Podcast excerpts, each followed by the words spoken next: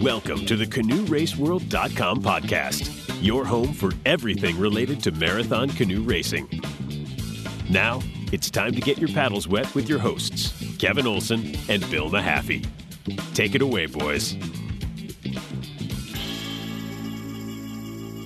Welcome back to another edition of the podcast, everyone. I'm your host, Kevin Olson. I am joined by Bill Mahaffey here, and we also have uh, Katie Peck here today as our guest. Today, we're going to go over some news in the paddling community, um, followed by our interview with Katie. How are we doing today, Bill? I am doing fantastic, Kevin. Doing fantastic. Glad to be here for episode six of the podcast, right? Um, first podcast of 2020. We're we're here. We're into the new year finally, uh, which means we can start counting hours again, right? Because hours, hours yeah, hours don't count if they're before they January count. one. No, don't count. No. so true it is. It's it's funny because that's how everyone starts to count is January first, and uh, you see all the the Facebook posts of people, you know, getting out on the water, and it's just like a lot of year to be had. But I I I, I would be uh, lying if I said I wasn't. I'm already itching to get out on the water myself.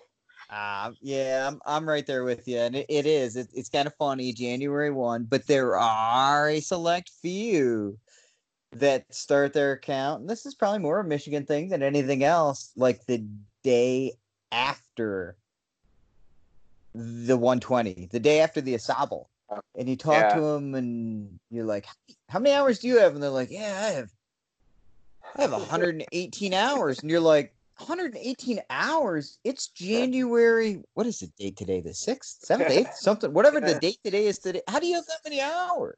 So, yeah. yeah. it's crazy. It's it, it's funny too, Bill. Uh, if we talk about hours, because like uh, there are a lot of people that just like, oh, they they'll go out for like an hour and a half, and then they'll just count it as two hours, and it, it, they've been they may have been out on the water for an hour and a half, but they were doing 15 minutes and took a two minute break, and you know, and that's something that when we uh, um, oh yeah, I we track we I track everything religiously, so like.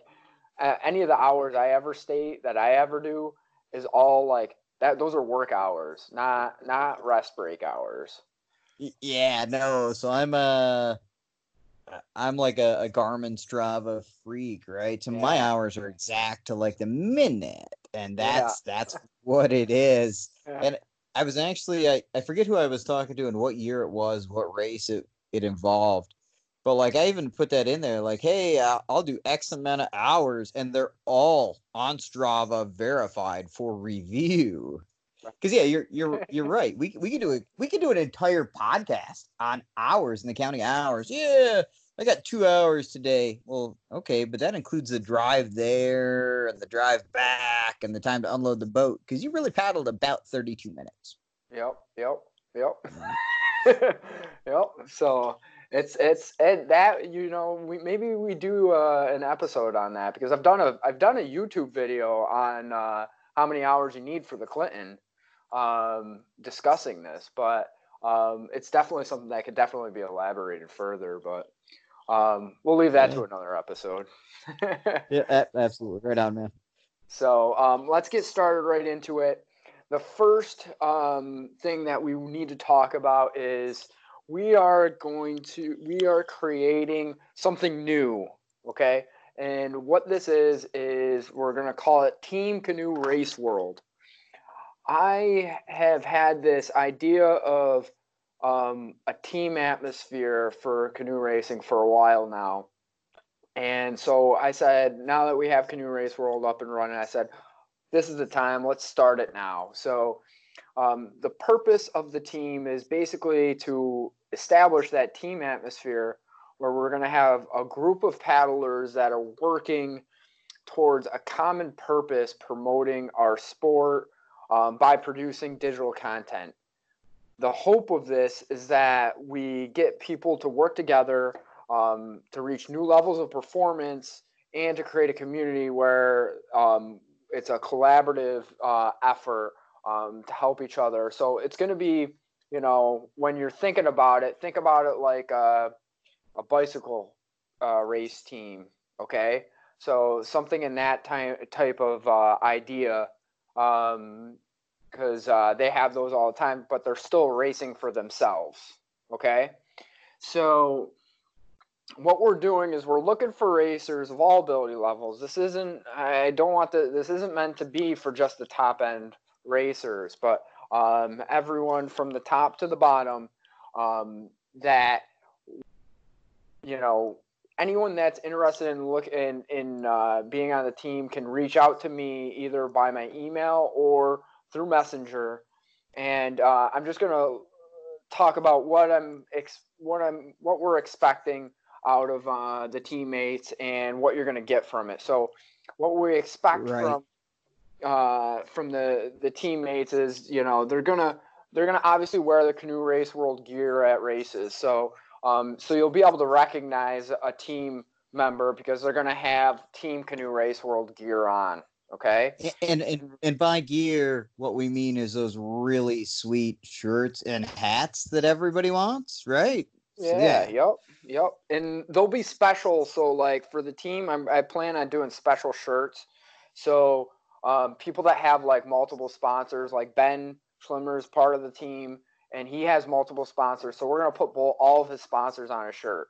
So um, and I have the capability to do that. So we could do that for uh, any of these athletes that uh, want to be a part of the team. So it's a good way to get your sponsors out on your shirts and uh, you know it has that collaborative uh, effort there kind of speaking to the the whole purpose of it right um you know and then they're also going to be um, responsible for providing some content you know and you're going to be a part of the uh, team bill so you know we already got three of us um, to start this off. Um, but I do want to grow it a little bit bigger on this first year. So this, you know, the content could be videos, it could be articles, it could be, you know, coming onto the podcast, um, but just stuff that you know helps us um, increase that digital footprint that we've been create that we've been I've been working on since 2015, but really has exploded yeah. it with the website.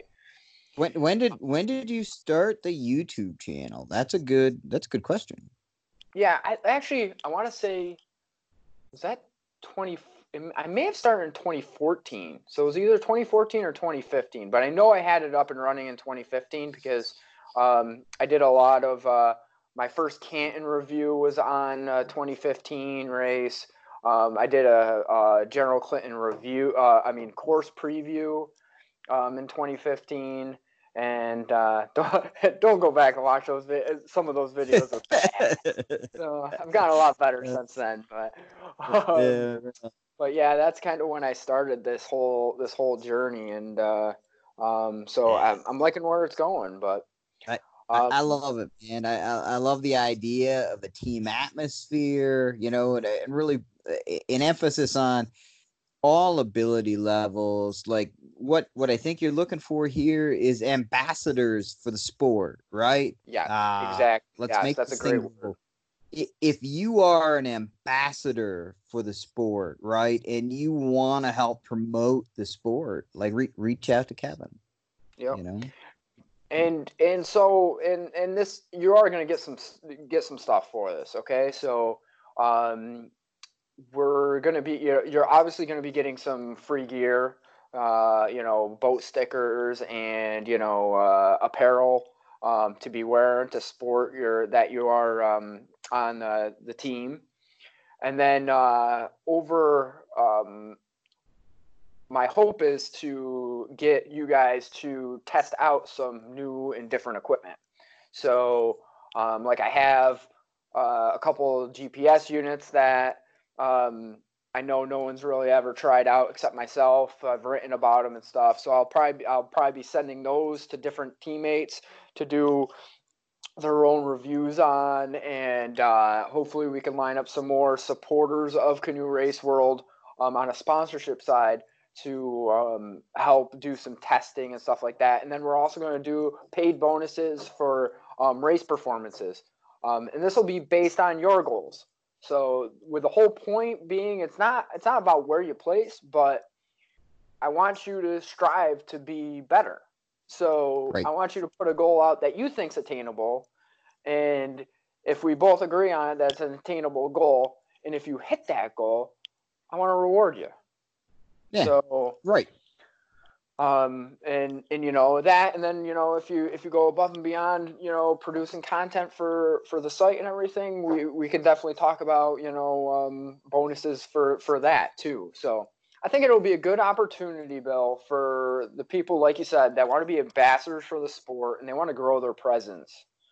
So um, so yeah, so if you guys are interested, hit me up on Messenger or uh, um, email. Email's right on the website.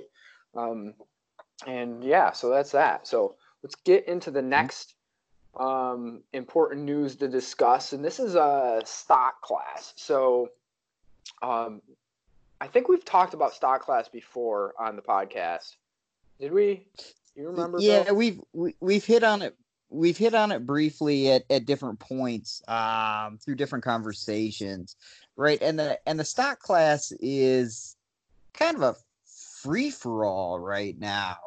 You know, in that it, it's so wide and varied that it's almost impossible to design a spec that includes all stock boats. So yeah, yeah, that's um, you know, uh, it's it's it's very hard to create the and so where, where, what's happening with the stock class right now is basically um, the USCA has been um, toying with actually eliminating the stock class from nationals. Um, it their whole point is that they don't feel like it's it gets enough um, uh, there's enough participation and because they're having issues with jigging boats at nationals. So when you go to nationals, you have to jig your boat um, to receive your awards or whatnot. So um, the whole premise of the stock class, though, is really not to be a race boat. So jigging them doesn't really in, fall in line with what the idea of the stock boat is. Okay, so yeah, the the the intent of the class is not to limit or exclude.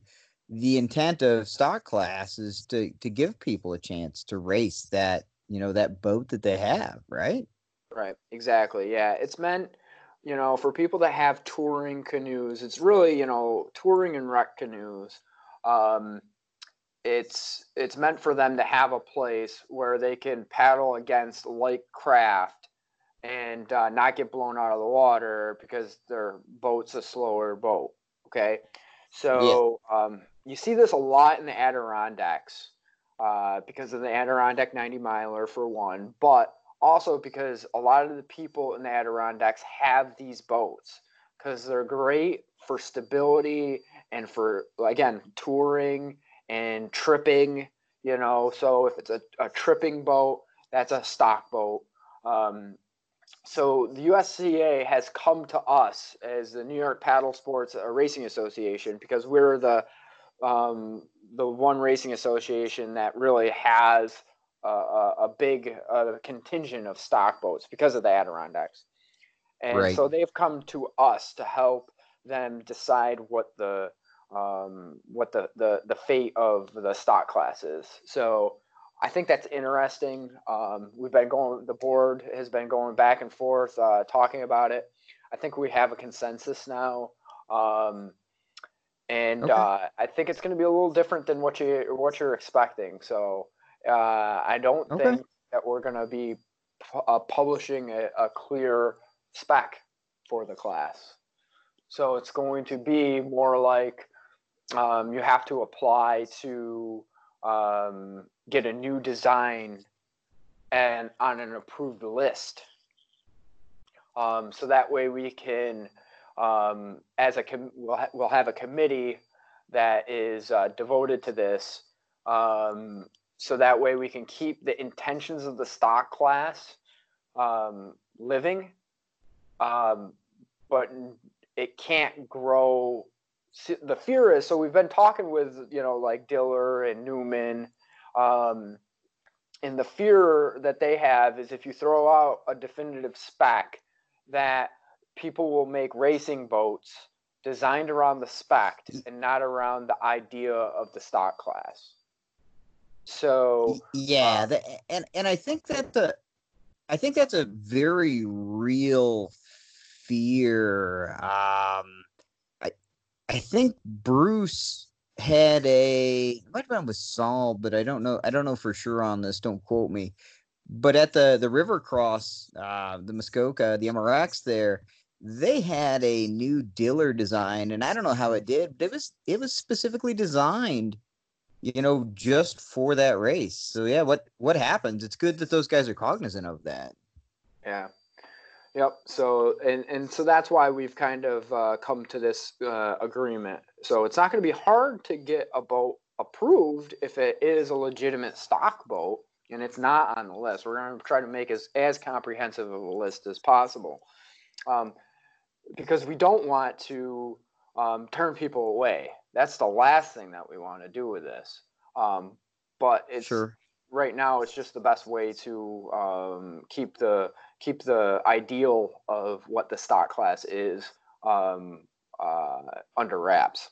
So now, is there is there any is there any talk real quick before we move on to the next topic is there any talk real quick of uh, defining or laying out some different groundwork as far as c1 stock um, yeah so it's both c2 and c1 stock that that that okay. it is so um, right on. you know so we should um, uh, you should be seeing that list coming up because the usca meetings this week and they're going to be deciding on this type of stuff then so, um, so yeah, so there, so it will be C2 and C1. And you can check gotcha. out right um, NYPRA.org if you want to check out the specs. Right now, it's the current specs on it on the website.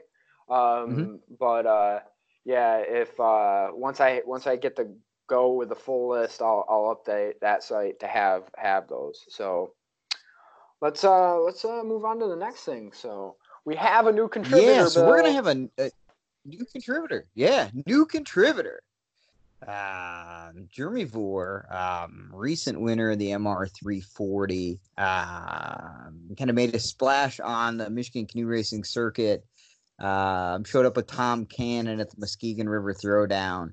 Um, all around good guy, great paddler, um, long time paddler, very active in the, the kayaking world. Um, looking forward to some of his ultra marathon um, contributions, right?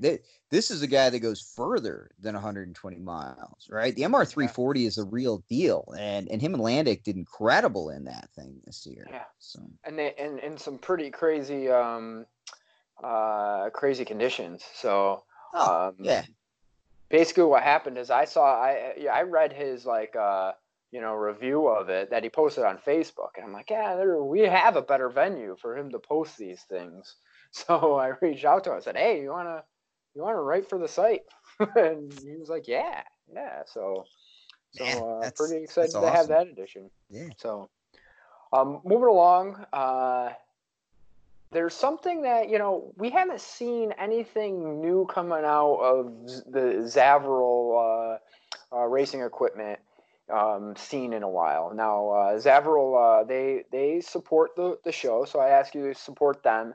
And uh, just the other day, we posted if you guys have seen that they have introduced a pink braided shaft to their lineup. I think this is a pretty pretty sharp looking uh, shaft. What do you think, Bill? I I do too. Uh, really cool looking. Um, I like the way that it pops. It. Uh, I'm a neon guy, uh, yeah. as you well know by the Neon Bandit. Like that's my gig.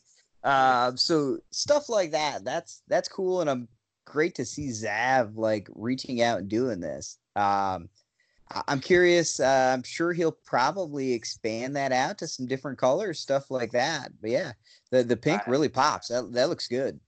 Hey, hey! If they go, if they go orange, man, that's that's my that's my jam. That's the Canoe Yeah, Race World colors. That's your jam, right? Yeah, yeah. Yeah. Yep, that's your jam. Sure. So, um, yeah, so that's cool. So, um, I bet you you'll be seeing some of those out on the on the water this year. So, um, Oh, if you're for looking sure. for a pink for a pink uh, shaft, uh, go to Zaveral. So, um, another uh, another thing that I got on the horizon that I'm working on right now is uh, um, I've teamed up with uh, Llama Racks. They make uh, custom um, racks for your canoes for transport. Okay, so basically they go right, they go on top of uh, cross standard crossbars that you have, Okay. and uh, they're adjustable. They're eight feet long. So what the what it does is it increases the spread of your um, crossbars. Like if you have them on a car or whatnot.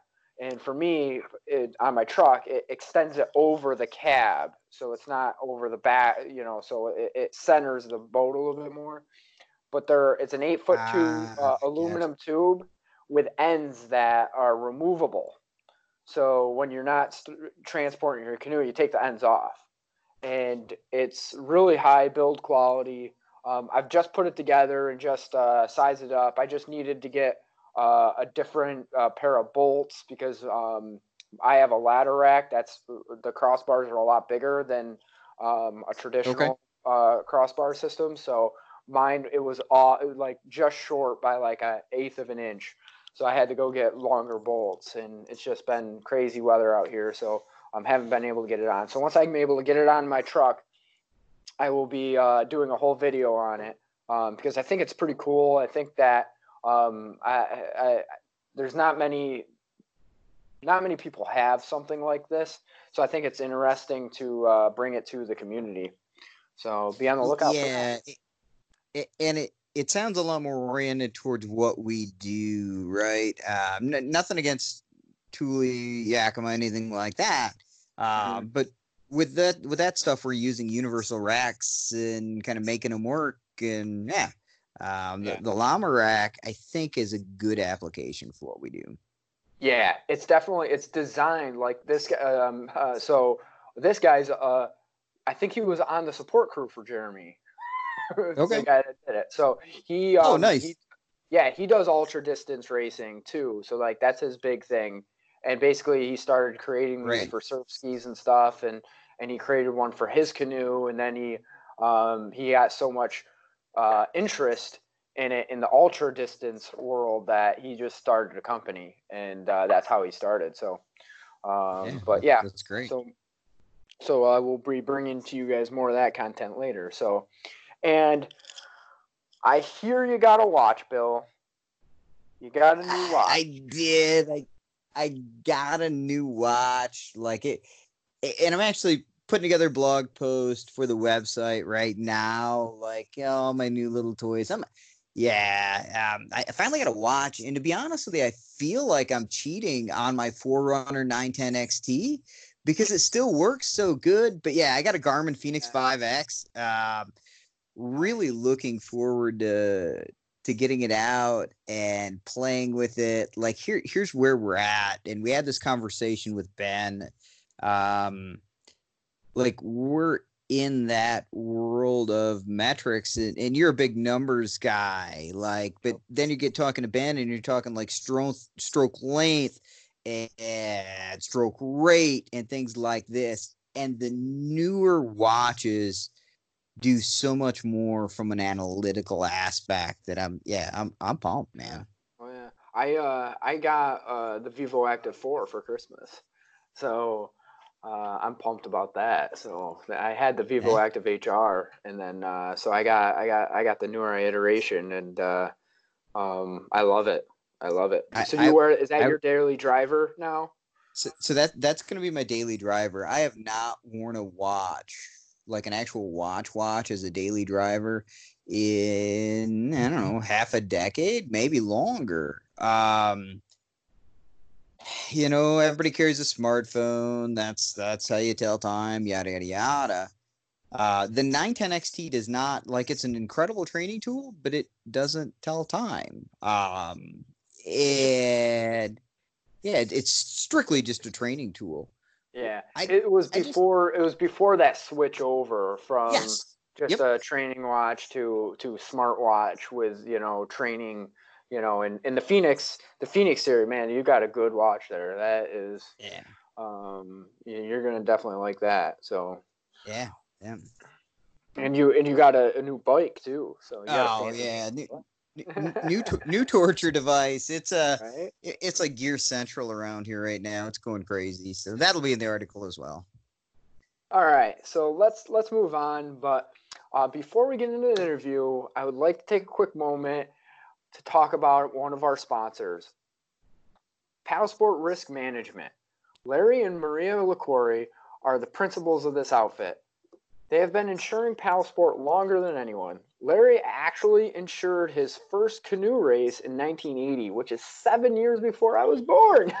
so I'm gonna date myself. That's that's that's when I was. I was born in 1980. Like, I raise his hand. I'll be 40 this year. Guilty. Yeah, yeah. So uh, Larry and Maria are also paddlers, so they know what's what in paddle sport.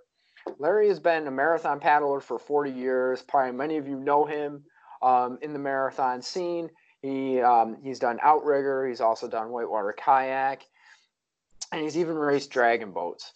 Um, he was the USCA president for four years, and he was on the he was the NMCRA director for close to ten years, and he even started his own paddling club. Maria's raced outrigger and dragon boat both here and in Hong Kong. So paddle sport risk management's rates are just about as lowest as you'll see in the country. They insure more races and clubs than any other insurance firm out there.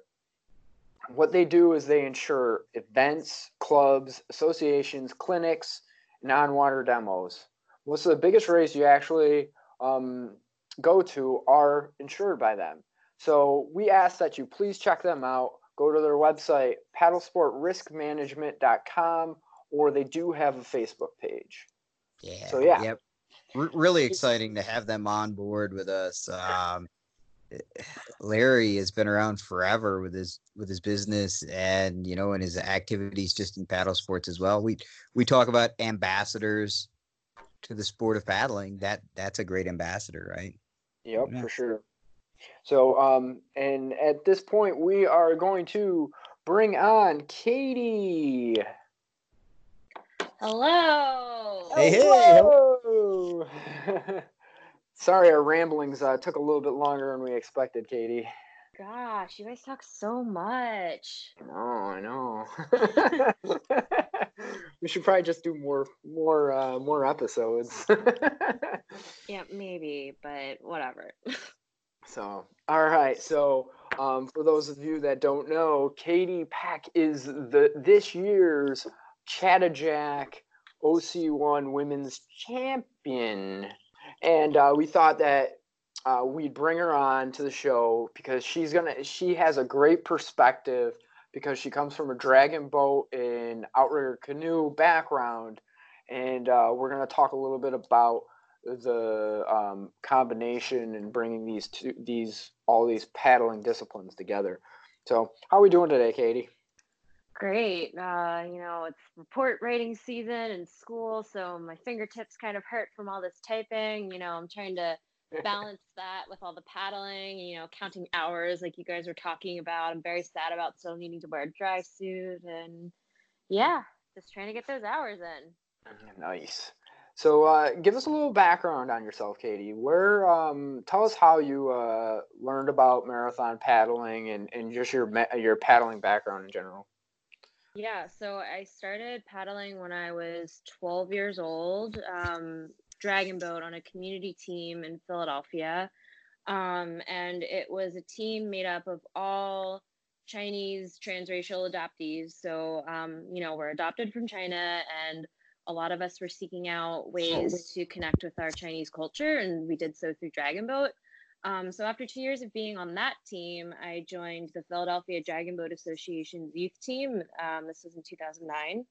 Um, and from there, my paddling career has just kind of uh, evolved a lot. Um, I've gone to several World Dragon Boat Championships, the most recent one being this summer in Thailand.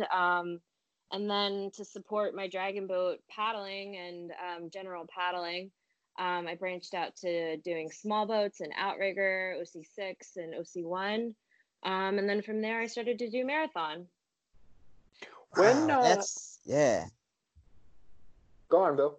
Well, I was gonna say, like, my original thought was, hey, should we just nickname her Triple Threat? But there was a lot of like, yeah, you've did a lot of paddling in a lot of different rigs.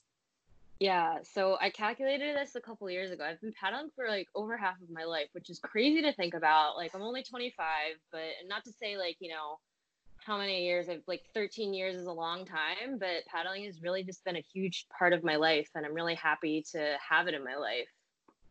It's awesome. Right, right on. Awesome. Yeah. Um when about when did you start doing marathon? Yeah, so um, in 2016, someone that I knew from Dragon Boat who also paddled with Wanda Canoe Club got really badly injured, and she had committed to this race in Pennsylvania, the Philadelphia Canoe Club Fall Classic. Um, and she said that I should try marathon um, with the person that was her partner. Um, this was Betsy Ray. She's also a young paddler in the scene. And so the first time I ever got into a marathon canoe, it was a pro boat, um, was in this race with Betsy. And nice. um, we managed to finish this race with only like a minor scrape to one of the sides of the boat. Um, and we didn't flip. So I'd call that a success. Hey, that that's a victory, right? Yeah. yeah. So the following year, 2017, I didn't really paddle marathon that much. Um, and that was the year that I moved to New York City. And so New York City is really close to Wanda, and um, that's where I started to paddle more. And the people there mostly were doing marathon at the time, so that's where I really um, started to learn more about marathon. And um, that winter, I committed to doing the 2018 Clinton. Nice, nice. Yeah, that's um, yeah, it's it's it's it's interesting how people get matched up, and I, we're gonna we're gonna dive into um, this uh, Wanda Canoe Club a little bit because that's something that you don't get. I don't know if it's because you guys are in New York City, but um, like upstate New York, we don't have a single club in upstate New York presently that I know of that's still that's still active. Um, they used to be back in the day, but not anymore. But um, before we get to that, let's talk a little bit about the crossover benefits of the different paddling disciplines because um, it's gotta it's gotta they gotta have some crossover. We talked about this with uh, Ben a little bit, but I'd like to hear your uh, input on uh, what are what are some of the benefits of doing all the disciplines and uh, and how do they make you a better paddler? Yeah, um, and just to preface this, I'm no by no means an expert on anything, but so I'm just sharing my experience. Mm-hmm. Um, but by starting by by by starting drag with Dragon Boat, I feel like Dragon Boat is the easiest of the three sports: Dragon Boat, Outrigger, and Marathon. It's the easiest one to get into, um, and to learn the paddling mechanic because you're just like literally one person out of 20 people and you're there to just learn paddling mechanics and you don't have to worry about like flipping or anything. And then with outrigger, um, you need to really start to learn how to balance yourself, especially in an OC1. Like if you lean too hard on the right while you're in the water. Um, and it's also really good for learning paddling mechanics on both sides, especially coming from a dragon boat background. You usually paddle on one side, but outrigger requires you to switch. Um, and it's usually a longer and slower stroke so you can really really focus on that good technique um, especially you have to when you're paddling in choppy water. Um, and then with marathon um, i found it's a slightly higher stroke rate than outrigger and you go for longer. Um, distance wise uh, you need balance um, and you need really good boat feel and that stuff just takes time and skill. Um, and it's really different compared to outrigger and dragon boat. Um, and yeah, I feel like that's like the highest tier because it's so skill heavy. I'm gonna ask you a kind of off cuff question here. Um, out of because you have so such a diverse background um, in these, whereas in Ben's mostly a marathoner and he dabbles in the with he dab you know he went and did the dragon boat a couple times and stuff. Um, but that's definitely not like where he got started. Where where is it? Right. That, that, where that's you got not started. quite his jam, right? Yeah. Yep. Um, where so I'm sure you've seen probably the most diversity in athletes because you've been so you know so spread with your um, uh, paddling experience. Who do you think has the best athletes out of all out of those three disciplines? Ooh, he's putting her on the spot. Here we go. That's a really hard thing to say because I feel like you can't. Uh, I, there's no right answer to this one. Um, and it's not, not just like from trying to be PC, um, but just given geographically, marathon is very concentrated in New York and Michigan and Canada. And then outrigger is very concentrated in Hawaii and uh, California, where they don't really do marathon. It's really hard to compare. Yeah. You know what I'm saying? Yeah. Because oh, I've yeah. had um, I've met a lot of really, really strong outrigger paddlers that maybe haven't done marathon ever before, but if they got into a marathon canoe and like learned how to do it, they'd be um, cream of the crop in marathon. And same thing with marathon. Like if you put a top marathon paddler in this big outrigger race, they'll probably still do really well because they're a good athlete. So I feel like my answer is it's just hard to say. And yeah. then with Dragon Boat, um, just from my experience and knowing people, is that um, most top tier Dragon Boat people, like people on the premier mixed and women's and open teams, they don't do just Dragon Boat. They have to cross train in either outrigger or marathon um, to get better. They can't do just Dragon Boat and expect right. to be really up there with everyone else. Yeah, that's that's a that's a good that's a good perspective on it. Yeah, I've always wondered that because that's um, so if you go out because um, you're doing the marathon this year, from what we've heard. Um, yeah, is that can can we can we talk about that? Like, can we confirm yeah. or deny that? Yeah. Yep. We can talk about that, but I wanna I wanna ask this. Uh, I want to tell her one quick thing though. So mm-hmm. like, um, the week of the marathon, they do this dash for cash so it's on like Tuesday, I think, and it's basically a couple hundred yard sprint. The last, you know, 300 yards um, of the actual uh, course, and it's a bracket style race. And the thing is, is Andy Triebold wins the the the long race and he wins the short race. It's like one of those things that it usually canoe racing is one of those one of those uh, sports that I feel like even if you're a really good marathoner, you could still be a really good sprinter.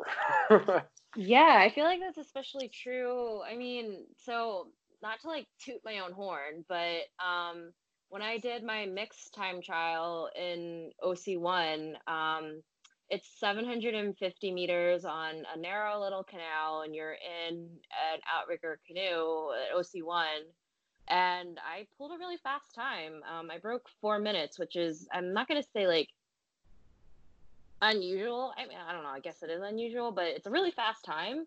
And mm-hmm. then you know I can also do like the Clinton and like race it. Um, and I'm gonna do the marathon hopefully and you know finish it. Um, but I don't know. I feel like it just speaks to the caliber of the athlete being able to go both ways, like doing the endurance and the sprint. Yeah. Now, since we've since we've brought it up, let's talk about it, Bill. Let's talk about the marathon. I know it's your favorite, so let's, I'll let you let's, take it let's over. go there. It, it it it is my favorite. Like, let's we're gonna jump ahead a little bit. Uh, so fill us in.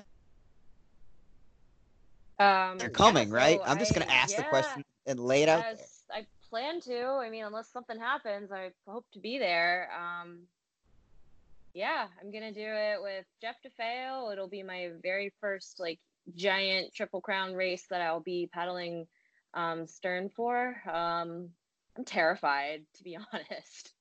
Uh, uh, well, you but you you you have probably the best, um, if not the best, first timer mentor out there in Jeff. I don't know how many first timers he's taken now.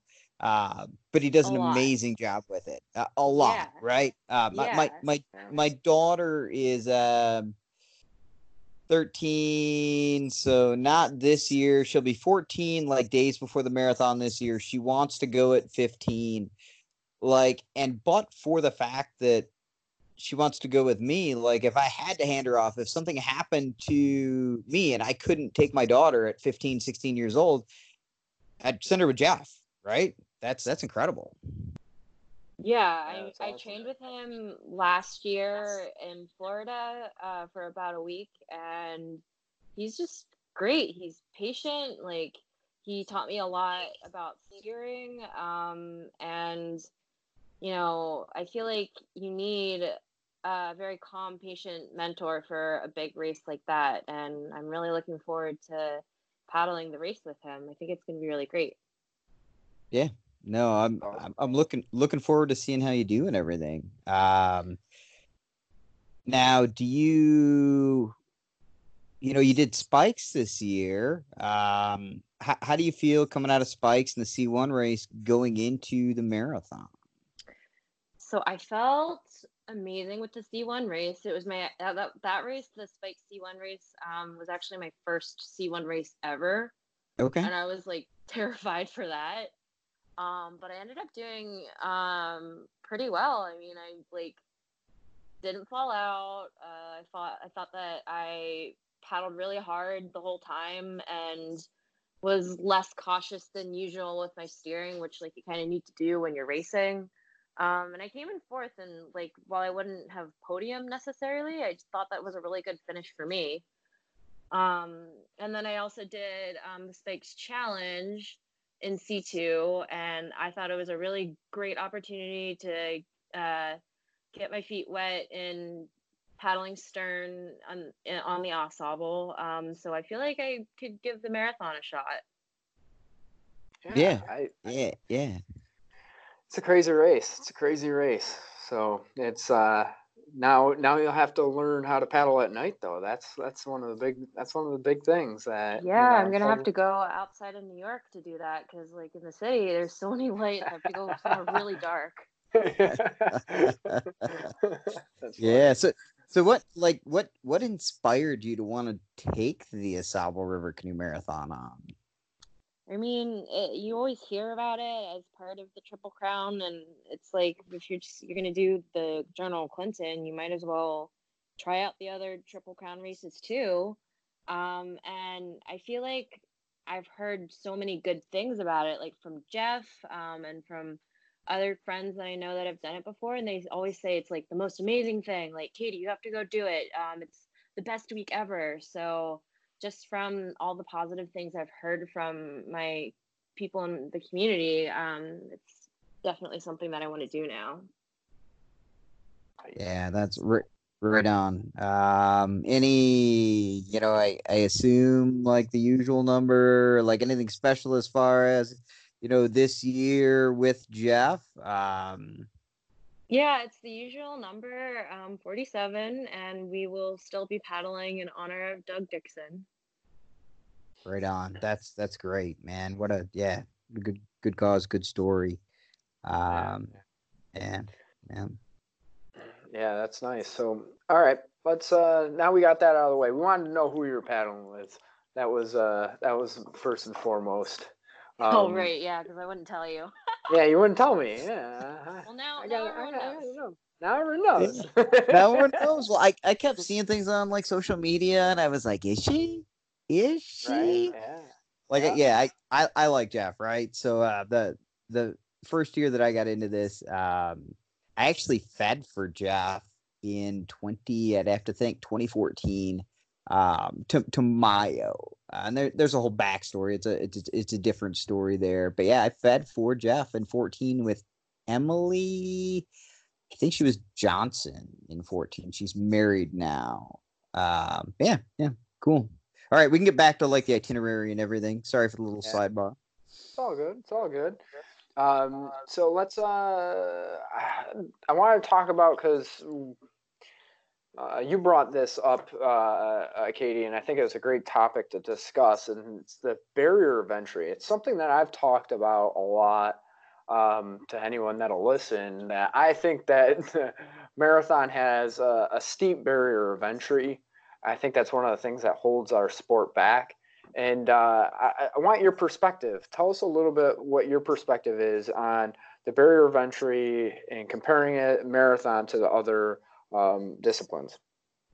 Yeah, I 100% agree with your statement. Um, it's so high for marathon, and it's you're right. It's why the sport isn't growing as fast as other paddle sports. Um, uh, part of it has to do with people. You only usually train in a marathon canoe with one other person or by yourself, um, and it's not a team necessarily.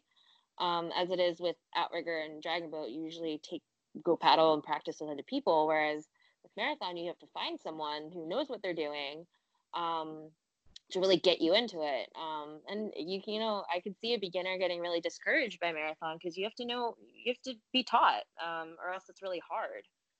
Um. And then regarding equipment, um, you need a boat too, and that's a big investment. Um, and it's a lot of money to shell out for something that you don't know if you're gonna like.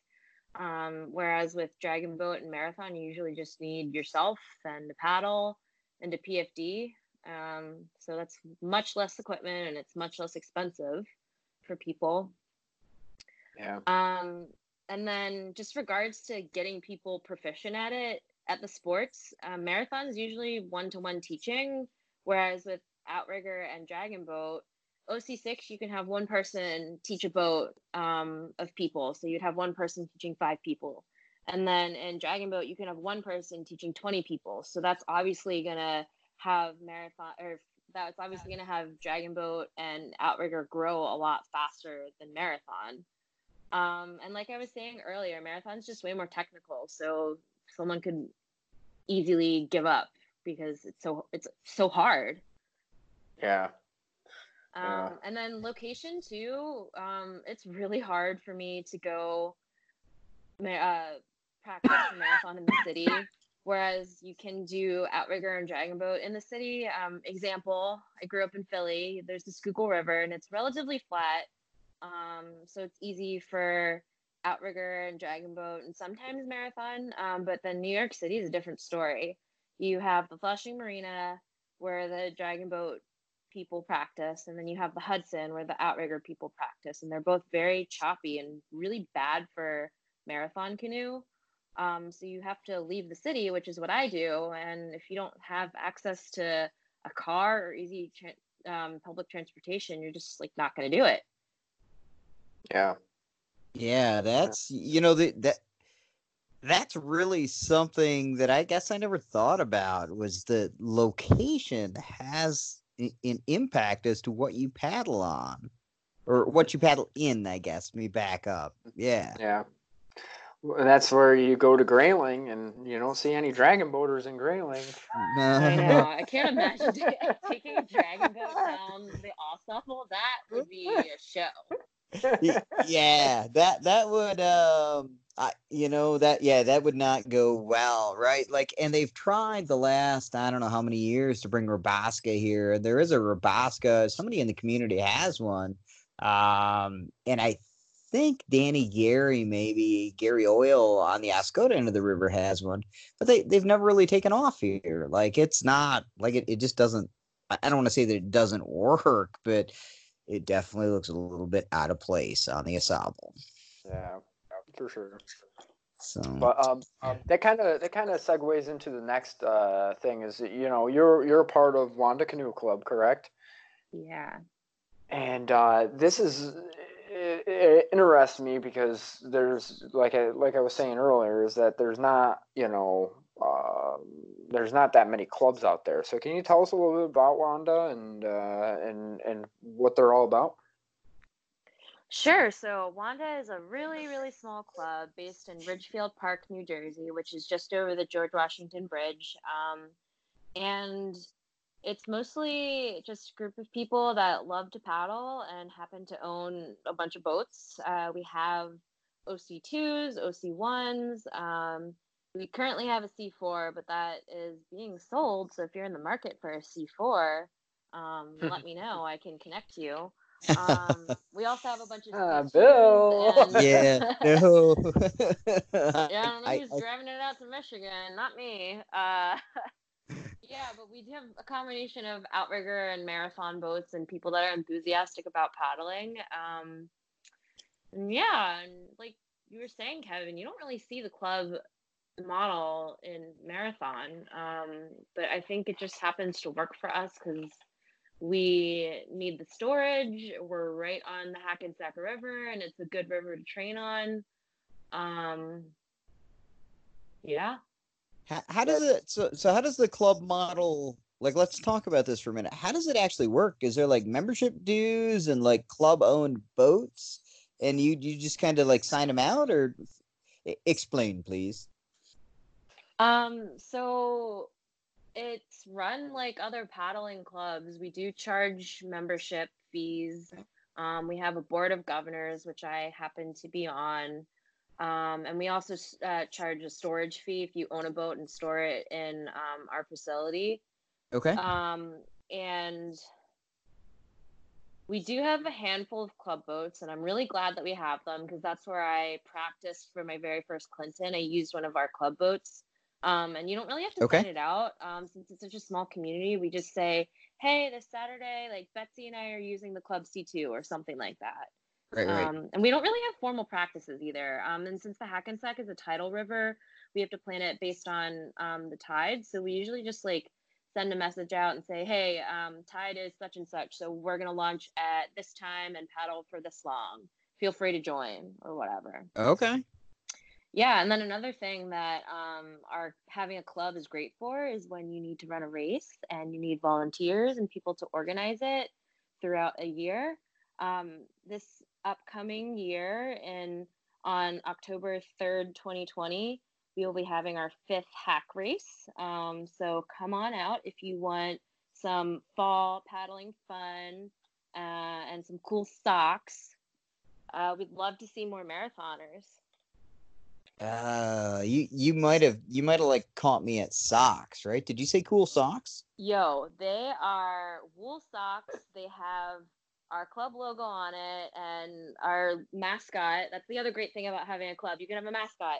Um, our mascot is a loon, so there's loon feet on the bottom, and they're great socks. Come for the socks. Ke- Kevin, we need socks and we need a mascot, man. Put put somebody on this right away. All right, I'll put the R and D team on it. yeah, that- I may have to make a trip out to the East Coast. Yeah. You should. All We'd right. love to have you. We'd gladly host you and uh, let you borrow something. Well, it's it's decided then. I think Bill, you're coming out. Yeah, I I have never I have never been in an outrigger canoe. Like I um yeah no they they kind of scare me, but then I'm kind of like I really want to try it. Like well, you know what? maybe You'll this is like an me. exploration phase. Yeah, you'll be like me in that Philadelphia Fall Classic race where I, the first time I got into a marathon canoe was in the race. This will be you at the 2020 hack race. The first time you're in an outrigger canoe is the hack race. You heard it here first, folks. yeah yeah. Uh, all right. Now that we uh um let's uh let's move on. Let's uh we uh don't want to keep everyone too long tonight. So um let's talk about Chattajack.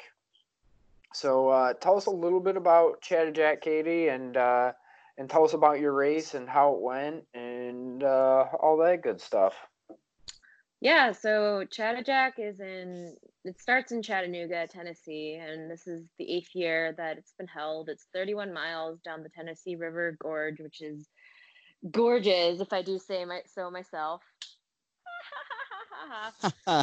pun intended. Um, uh, absolutely. Um, it's a pretty wide river and it's pretty deep and it's scenic. It does get a little repetitive, but you know, you're really just out there because it's the end of the season. It's always at the end of October, and you're there to show that you can still do distance races. Um, this year, the weather was okay. In the past, it's been really bad. Like in 2017, the temperature dropped significantly and it dropped below freezing and people dropped out and got hypothermic which was terrible. Um, but the big thing this year was that um, there were gusts up to 31 miles per hour which caused some downwind conditions at points um, and some really bad headwind. Um, so i feel like this year for the race um, i trained a lot for it because i'd been training for Dragon Boat Worlds, um, and then I had to kind of balance, you know, that sprint, being ready for sprints versus being ready to do distance. That was really challenging for me. Um, right. But um, in 2018, the first time I did it, I missed the podium by four seconds, and I was pissed. So I went in like you know, I'm going to train so much harder this year. And you know what? If I don't podium, that's okay. But I just need to, you know, feel better about the race. Um, so I feel like with races like this, a lot of it's just who shows up and who didn't show up. Um, and like the Thursday before the race, um, I noticed that the person that had won the category last year switched classes to surf ski. So that was like my first, like the first little bell that went off. I was like, oh, I might have a chance at podium, getting on the podium now that this person definitely won't be on it. Um, so I decided to come up with a race plan, um, and I stuck to it. And I had a pretty much perfect race for me, which was my perfect race, great enough to get first. Um, and the the person that was in second said she didn't see me the whole time, so there was a decent amount of distance between us, which I thought was pretty cool. Um, and you then weren't, you weren't just in first; the the triple threat dominated.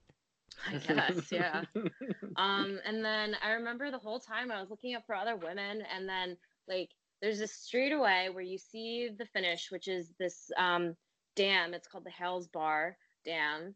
Um, I looked ahead and I saw a person in an outrigger um, wearing what I thought was pink at the time, and I was like, no, there's been a woman in front of me this whole time, and I've been so close. If I just like pushed myself a little harder, and then like the more that I stared at what I thought was this woman, I was like, wait a second, that's actually my guy friend.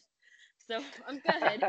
and it turns out like when I crossed the finish line, it was him. And then um, Wardell, my boyfriend, he also paddles. Um, uh, he also finished like very like right around when I did. He was only a minute and 45 seconds in front of me. So, you know, that's cool too.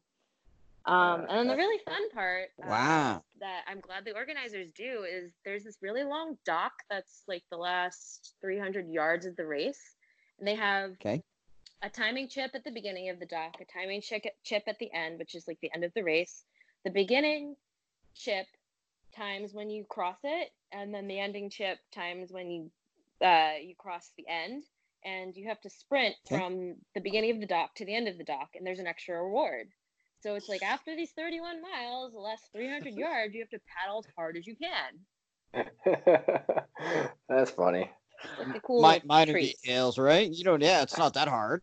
Yeah and it's not that hard at all and Ma- there's only a hat on the line. Imagine imagine doing that after 120 miles though. Uh, and, and, and, and, and unusual punishment. And, well, that look, go back. You got to go back and look at some of the recent finishes, like uh, the Chris Prue finishes, all within a second. So yeah, uh, Chris and Ryan versus Andy and Jacob. Um, it's the most recent, right? Yeah. No, no. Well, was that the what? was that the first year they won? No, because he, yeah. he won it the next year. Yeah, that, that was his first year. The next year he won it with Sam, right? And that was a close one too. Yeah, yep. Yeah, that was a sprint finish to the end too. So Oh man, and then you can go back uh mid mid two thousands we saw Serge and Jeff versus yep. Andy and Matthew. Like that that was legendary. Yeah, was. Yeah. Um no, the Chattajack, that that is pretty awesome. So you got you had your perfect race um, had an incredible time. Must have been feeling pretty spunky at the end because it sounds like you ended up with the hat. Yes, I no? did end up with the hat. Yeah, that there's a whole story behind that too. Um, okay. It was so windy, the chips were messed up, so a couple of people's times just like never registered at all from the beginning. And I was really lucky that mine only didn't register at the finish. So when everything was updated and published online, like later that week, I checked it and I was like, wait, the person that they announced that had the fastest sprint time actually didn't. I beat her by a couple of seconds. I should have this hat. So um, the,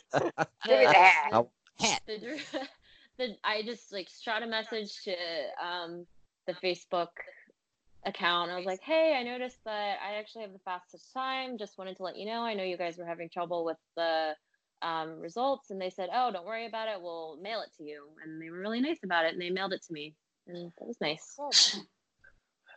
That is awesome. We, we need we need a picture of this hat. I will send one along. Awesome. Nice. So I think uh, I think Right. I think that's a good place where we we can uh, we can wrap this up. Um, thank you so much, Katie, for uh, coming on the show with us. Uh, this has been a really really good talk. Yeah, I, I had a lot thanks, lot of fun. Bill. Yeah. Yeah. A lot, a lot of fun. Loo- looking forward, um, looking forward to, to having you out here for the AuSable. Are you, are you going to be in New York real quick for the Clinton? Uh, yeah, I will. Okay. Um, any like, can we leak any partner story there, or is this still in the works? Jeff. Jeff? Oh, you have for both, you dog. Good for you. Yeah, I mean, it's great practice. You know, I got to make sure that I can steer the boat in the Clinton before I try to steer the boat in the marathon. I, I, I got to tell you, we were talking about dragon boats on the AuSable, and the only thing that I could picture wasn't actually the AuSable with a dragon boat, but could you imagine portaging that thing over Goodyear in New York? Can Right. you imagine um, that little stretch after the first portage, trying to get the dragon boat around those corners? Oh yeah. Yeah. swamp cut, bringing it through the Good, swamp good luck making the swamp cut. Yep. Good luck. Yep, everyone's gonna have to get out and push. Yeah. hey, on that note, I think I think that's a good one to end it on. Uh, thank you very much, guys, and uh, we'll talk to you later. Thank you for listening to the CanoeRaceWorld.com podcast, where we love marathon canoe racing and aren't afraid to say it. Be sure to visit the website at CanoeRaceWorld.com and don't forget to support our sponsors who make this whole thing possible. Until next time, keep paddling.